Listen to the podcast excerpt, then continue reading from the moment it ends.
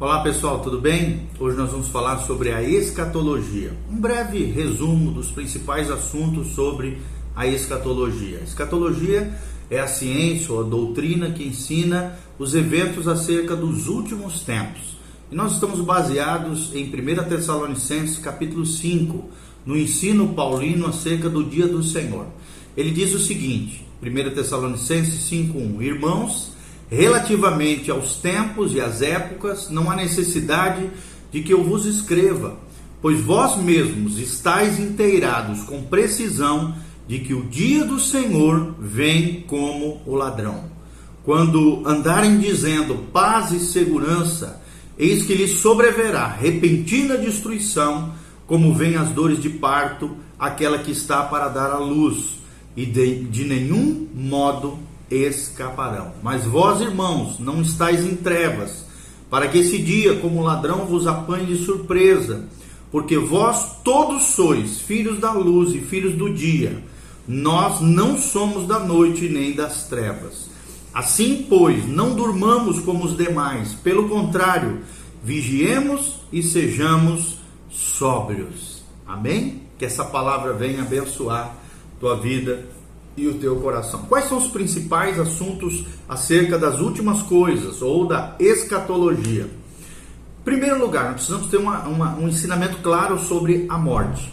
Quando nós tratamos da morte, nós ensinamos, a Bíblia Sagrada ensina que a morte física não implica nenhuma perda de nossa consciência imaterial. Ou seja, a nossa alma continua funcionando e não é a sensação de todas as coisas. Nós vemos isso claramente em Apocalipse 6, de 9 a 11. Nós também aprendemos na Bíblia Sagrada que há uma separação entre o corpo e a alma quando se trata da morte física, é o que nós vemos em Tiago 2:26. Nós também aprendemos na Bíblia Sagrada que a alma do remido entra de imediato na presença de Cristo, é o que nós vemos em Lucas 23:43, 2 Coríntios 5:8, Filipenses 1:23. E também aprendemos nas escrituras que para o remido, salvo, nascido de novo, regenerado, essa separação perdurará até o arrebatamento da igreja. 1 Tessalonicenses 4, de 13 a 17. O qual dá início ao que a Bíblia chama de primeira ressurreição, ou também conhecido como a ressurreição dos santos, ressurreição dos justos. Está lá descrito em Apocalipse 20, de 4 a 6. Também aprendemos que quando o nosso corpo e a alma forem reunidos né, nesse dia glorioso, seremos glorificados para sempre e estaremos para sempre com o nosso Senhor. É o que nós vemos em 1 Coríntios 15, de 35 a 44, de 50 a 54 e Filipenses 3, 21 também relata sobre essa união com o nosso Senhor e o corpo glorificado. Então, enquanto esse dia não vem, os remidos em Cristo permanecem em comunhão jubilosa com o nosso Senhor Jesus Cristo. Segunda, segunda Coríntios 5:8 relata sobre isso. Nós também ensinamos, à luz da palavra de Deus, que a ressurreição física de todos os homens, os salvos para a vida eterna, conforme João 6:39 e Romanos 8:10 a 11.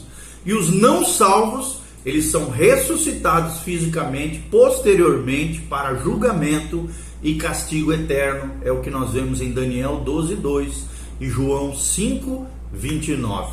Nós também ensinamos, né, à luz da palavra de Deus, que a alma dos não salvos é mantida sob castigo até a ressurreição final, a ressurreição aqui dos ímpios, dos injustos, conforme relatado em Lucas 16, 19 a 26 e Apocalipse 20, de 13 a 15, fala sobre esse juízo de Deus e a ressurreição dos ímpios, aqueles que abandonaram a Deus, viraram as costas para Deus e viveram como se Deus não existisse. Então, a Bíblia Sagrada também afirma que será reunido, né? Nós, é, quando é, nós crentes seremos reunidos a um corpo ressurreto, a Bíblia Sagrada fala muito claro isso em João 5, 28 a 29, e então esses né, que já morreram comparecerão perante o grande trono branco de julgamento os ímpios aqui em Apocalipse 20 de 11 a 15 e serão lançados no inferno, o lago que arde com fogo e enxofre, conforme Mateus 25, 32 e 46 e Apocalipse 20 que nós já falamos. E infelizmente, aqueles que não se arrependeram, aqueles que viveram uma vida longe de Deus, serão separados para sempre da vida de Deus, conforme relatado em Daniel 12, 2, Mateus 25, 41 a 46 e 2 Tessalonicenses 1, de 7 a 9. Quando se trata sobre o arrebatamento da igreja, o que, a Bíblia Sagrada, de maneira resumida, nos ensina? Ela ensina a volta pessoal e física de nosso Senhor Jesus Cristo antes do período de sete anos de tribulação, dentro da visão pré-tribulacionista, conforme 1 Tessalonicenses 4,16 e Tito 2,13. Também a Bíblia revela que Deus vai nos levar, vai levar a sua igreja desta terra para se encontrar com ele nos ares, conforme João 14, de 1 a 3, 1 Coríntios 15, de 51 a 53 e 1 Tessalonicenses 4, 15 e 5, 11, que nós lemos um trecho para vocês no início desse vídeo. Então, entre esse acontecimento e a sua volta gloriosa com os seus santos para implantar o milênio, né, os cristãos serão recompensados no tribunal de Cristo de acordo com as suas obras, é o que nós aprendemos em 1 Coríntios 3, 11 a 15 e 2 Coríntios 5, 10. Sobre o período da tribulação, a Bíblia Sagrada ensina que imediatamente depois da igreja ter sido removida da terra, arrebatada, os crentes ressuscitados dos mortos, né, a ressurreição dos justos, que nós já falamos, Deus derramará seus justos castigos sobre o mundo ímpio, o mundo incrédulo. Está lá em Jeremias 37, Daniel 9, 27, 2 Tessalonicenses 2, de 7 a 12 e Apocalipse 16. E esses castigos culminarão com a volta de Cristo à terra em glória, na famosa, famosa Batalha do Armagedon, a volta de Cristo, a segunda volta de Cristo, como é conhecido, e a implantação do reino milenial ou milenar sobre a terra. Então, nessa ocasião, os santos do Antigo Testamento e da tribulação também serão ressuscitados, e os vivos serão julgados, conforme Daniel 12, de 2 a 3 e Apocalipse 20, de 4 a 6. Então, esse período compreende o que a Bíblia chama da septuagésima semana, o período da tribulação. Lá da profecia de Daniel, em Daniel 9, de 24 a 27, Mateus também relata um pouco sobre esse período, 24 de 15 a 31, capítulo 24, e no capítulo 25 também faz uma menção de 31 a 46, ok? Sobre a segunda vinda e o reino milenar. A Bíblia Sagrada ensina que depois desse período chamado tribulação, Cristo voltará ao mundo para ocupar o trono de Davi, prometido a Davi. Mateus 25, 31, Lucas 1, 32, Atos 1, 10 e Atos 2, 29 a 30 fala sobre essa implantação do trono de Davi.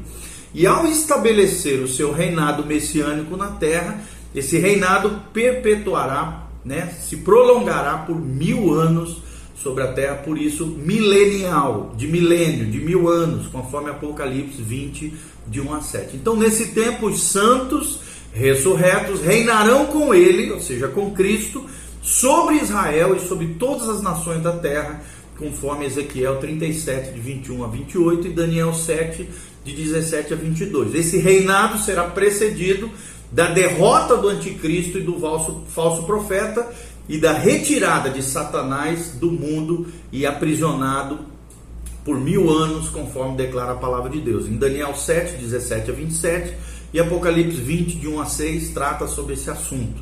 Ensinamos também, né? A Bíblia Sagrada ensina que o reinado propriamente dito será o cumprimento da promessa de Deus a Israel, lá de Isaías 65, 17 a 25, Ezequiel 37, 28, 21 a 28 e Zacarias 8, de 1, de 1 a 17.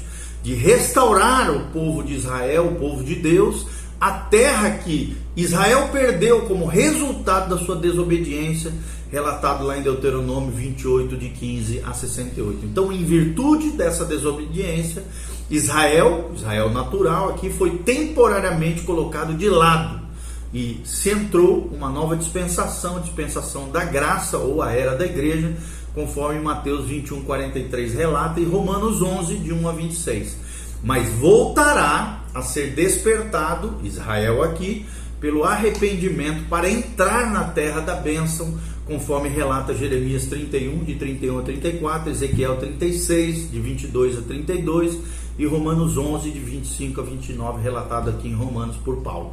Então nós ensinamos sobre isso, que esse período de reinado do Senhor será caracterizado por harmonia, justiça, paz, retidão e longevidade, muitos anos de vida, conforme Isaías 11, Isaías 65, de 17 a 25 e Ezequiel 36, de 33 a 38. E se encerrará com a libertação de Satanás, que foi aprisionado por mil anos, conforme Apocalipse 20, versículo 7 fala.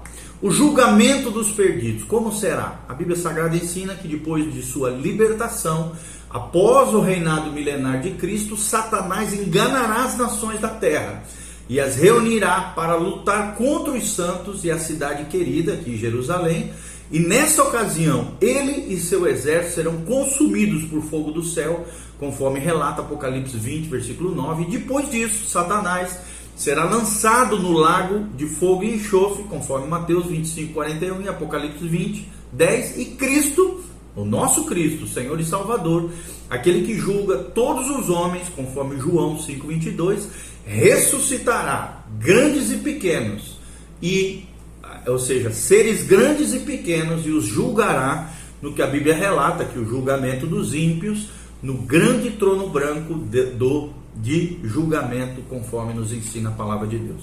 É o que a Bíblia ensina, essa ressurreição dos mortos não salvos para julgamento será uma ressurreição física. Uma vez julgados, conforme João 5, 28 e 29, eles serão enviados para o castigo eterno consciente no lago que arde com fogo e enxofre de Apocalipse 11, 15 e Mateus 25, 41. Como é que vai ser a eternidade para nós encerrarmos? A Bíblia Sagrada ensina que depois do fim do milênio, da libertação temporária de Satanás e da punição dos incrédulos, conforme relata Paulo em 2 Tessalonicenses 1:9, Apocalipse 20 de 7 a 15, os salvos viverão no estado eterno de glória com Deus. Os elementos dessa terra serão desfeitos, conforme 2 Pedro 3:10, e serão substituídos por uma nova terra habitada somente pela justiça.